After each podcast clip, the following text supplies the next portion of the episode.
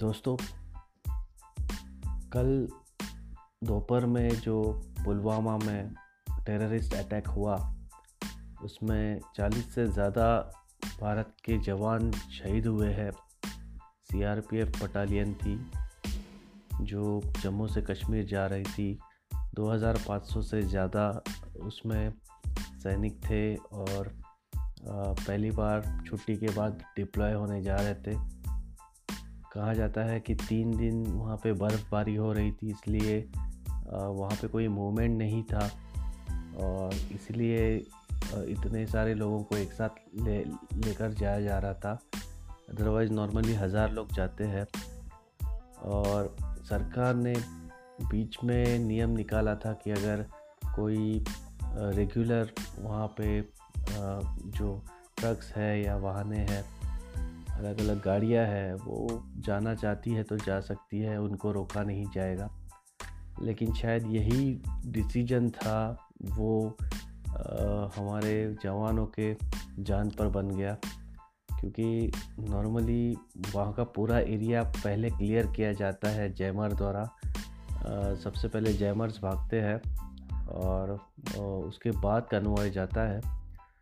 And बहुत बार हमने देखा है कि वो ऐसे गाड़ियाँ होती है जो बुलेट प्रूफ होती है, ऐसे ब्लास्ट के ब्लास्ट प्रूफ होती है, ऐसे ब्लास्ट से भी वो बच सकते हैं लोग। लेकिन ये जो आ, हुआ है वो बहुत ही दुखद है, क्योंकि पहले तो बात ये समझ में नहीं आती कि इतना अढ़ाई सौ किलो का आईडी कहाँ, मतलब आईडी द्वारा जो आ, आ, जो स्पोर्ट किया गया है उसका इतना अढ़ाई सौ किलो का बारूद ये लोग ने लाया कहाँ से, कैसे लाया रहेगा, और इतना सिक्योर्ड एरिया में ये हुआ है।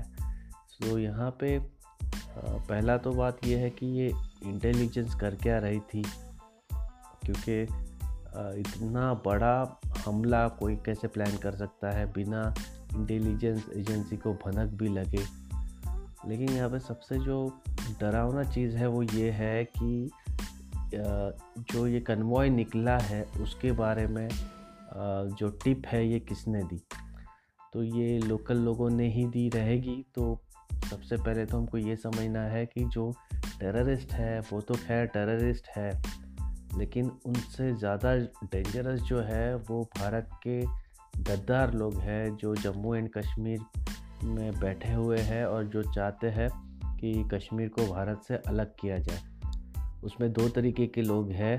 एक तो वो लोग हैं जो समझते हैं कि पाकिस्तान उनको आ, आ, मदद करेगा और कश्मीर को अलग करेगा, और दूसरे वो लोग हैं जो लोग आ, पाकिस्तान में कश्मीर को देखना चाहते हैं। तो दोनों को ये पता है कि आ, भारत ये होने नहीं देगा, और आ, वैसे भी भारत कश्मीर हमारा अभिन्न हिस्सा है और उसको आ, देखने वालों को आ, अब तक पता चल गया होगा कि आ, जब कश्मीर की बात आती है तो देश कैसे जवानों के साथ खड़ा होता है।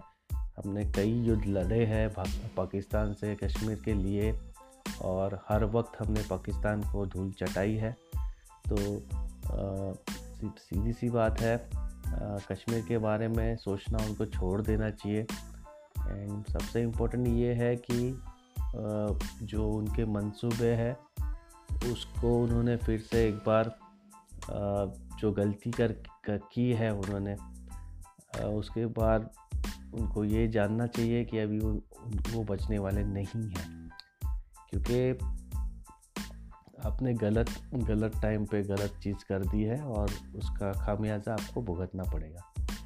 यहाँ पे इम्पोर्टेंट ये है कि जितनी भी पॉलिटिकल पार्टीज़ हैं इंडिया में, वो सारी की सारी पॉलिटिक्स से ऊपर उठकर एक आई एक साथ आई है, और हर कोई चाहता है कि जो हमला हुआ है उसका जवाब दिया जाए, और जवाब इस तरीके से दिया जाए कि पाकिस्तान की रूह कांप उठे।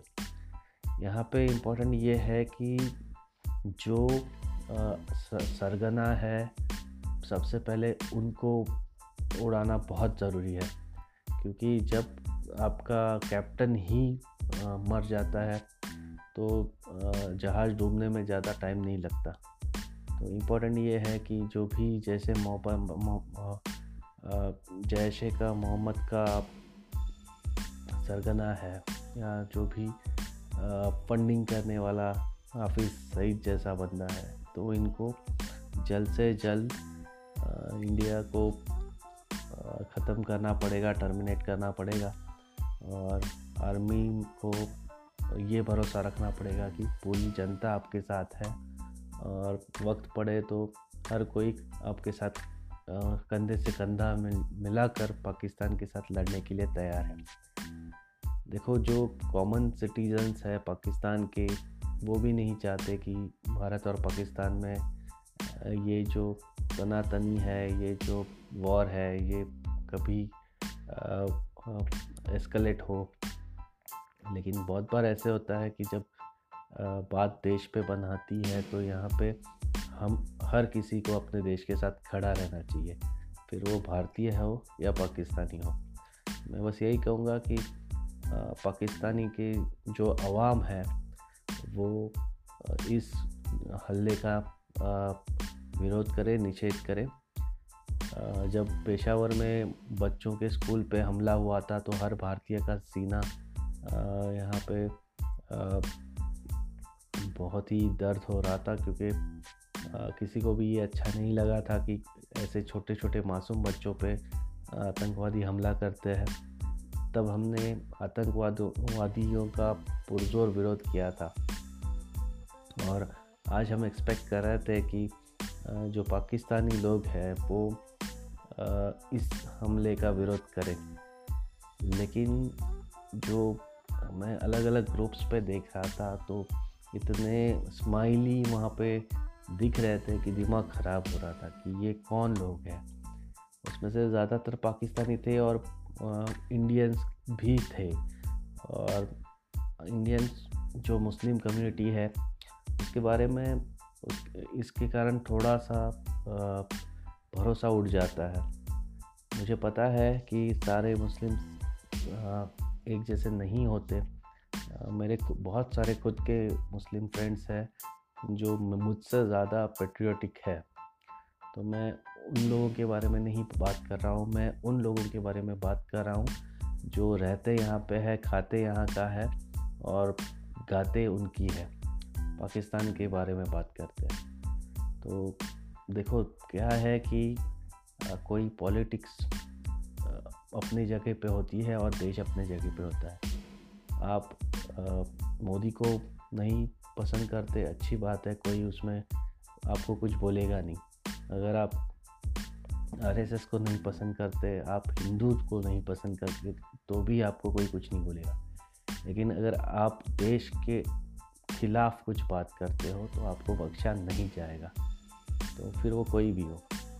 और यही मैसेज मैं देना चाहता था सबको कि ये थोड़ा कठिन समय है, देश को अब एक साथ आना चाहिए। हर पॉलिटिक्स से ऊपर उनको, हर धर्म से ऊपर उनको आना चाहिए, और ये देखना चाहिए कि कैसे इस तरीके की चीज़ें फिर से ना हो, और कैसे हमारा जो इंडियन आर्मी का जोश है वो बना रहे, और कैसे इस आतंकवादी हमले का हम जल्द से जल्द बदला ले सकें। क्योंकि जिनको जो भाषा समझ में आती है उनको उस भाषा में ही जवाब देना सही होता है, और मेरे ख्याल से दे डिज़र्व इट। तो और एक बार उनको सर्जिकल स्ट्राइक का मज़ा लेना पड़ेगा। ठीक है गाइस, तो इसी के साथ मैं सबसे यही दुआ करूँगा कि जितने भी लोगों के घर पे शहादत हुई है उन सब के साथ हमारा पूरा देश है। आ, हमने सबने मिलकर थोड़ा थोड़ा भारत के वीर जवान आ, जो फंड है उसमें कंट्रीब्यूट करने की कोशिश की है, ताकि आ, उनको कुछ प्रॉब्लम ना हो, उनका फैमिली अच्छे से आगे गुजारा कर सके। लेकिन सबको पता है कि सिर्फ पैसे से घर तो चलता है लेकिन अपना बेटा वापस नहीं लाया जा सकता।